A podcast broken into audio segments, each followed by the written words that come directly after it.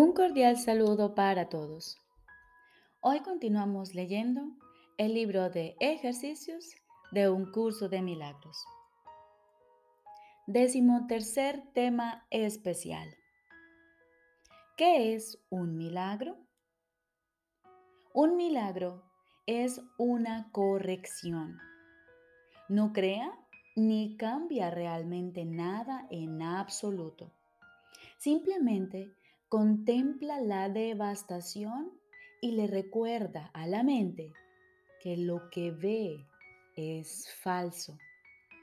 Corrige el error, mas no intenta ir más allá de la percepción ni exceder la función del perdón. Se mantiene, por lo tanto, dentro de los límites del tiempo. No obstante, allana el camino para el retorno de la intemporalidad y para el despertar del amor, pues el miedo no puede sino desvanecerse ante el benevolente remedio que el milagro trae consigo. En el milagro reside el don de la gracia, pues se da y se recibe como uno. Y así nos da un ejemplo de lo que es la ley de la verdad, que el mundo no acata porque no la entiende. El milagro invierte la percepción que antes estaba al revés y de esta manera pone fin a las extrañas distorsiones que ésta manifestaba. Ahora la percepción se ha vuelto receptiva a la verdad. Ahora puede verse que el perdón está justificado. El perdón es la morada de los milagros. Los ojos de Cristo se los ofrecen a todos los que Él contempla con misericordia y con amor. La percepción queda corregida ante su vista y aquello cuyo propósito era maldecir tiene ahora el de bendecir. Cada azucena de perdón le ofrece al mundo el silencioso milagro del amor y cada una de ellas se deposita ante la palabra de Dios, en el altar universal al Creador y a la creación, a la luz de la perfecta pureza y de la dicha infinita. Al principio, el milagro se acepta mediante la fe, porque pedirlo implica que la mente está ahora lista para concebir aquello que no puede ver ni entender. No obstante, la fe convocará a sus testigos para demostrar que aquello en lo que se basa realmente existe. Y así el milagro justificará tu fe en él y probará que esa fe descansaba sobre un mundo más real que el que antes veías. Un mundo que ha sido redimido de lo que tú pensabas que se encontraba allí. Los milagros son como gotas de lluvia regeneradora que caen del cielo sobre un mundo árido y polvoriento, al cual criaturas hambrientas y sedientas vienen a morir. Ahora tienen agua.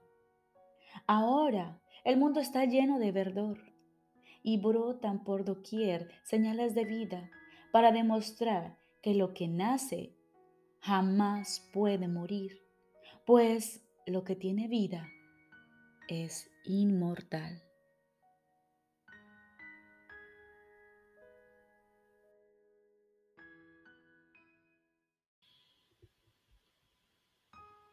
Lección número 343. No se me pide que haga ningún sacrificio para encontrar la misericordia y la paz de Dios. No se me pide que haga ningún sacrificio para encontrar la misericordia y la paz de Dios. El final del sufrimiento no puede suponer una pérdida. El regalo de lo que es todo tan solo puede aportar ganancias. Tú solo das, nunca Y me creaste para que fuese como tú, De modo que el sacrificio es algo tan imposible para mí como lo es para ti. Yo también no puedo sino dar. Y así todas las cosas me son dadas para siempre. Aún soy tal como fui creado. Tu hijo no puede hacer sacrificios, pues es íntegro, al ser su función completarte a ti. Soy íntegro por ser tu hijo. No puedo perder, pues solo puedo dar. Y así todo es mío eternamente.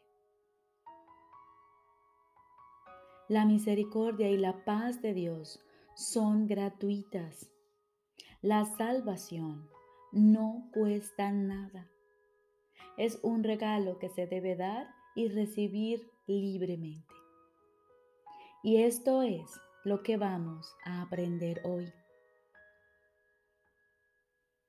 Y recordando la misericordia y la paz de Dios aguardamos silenciosamente y nos disponemos en la quietud a escuchar la voz de nuestro Padre. Estoy seguro de que Él te hablará y de que tú le oirás.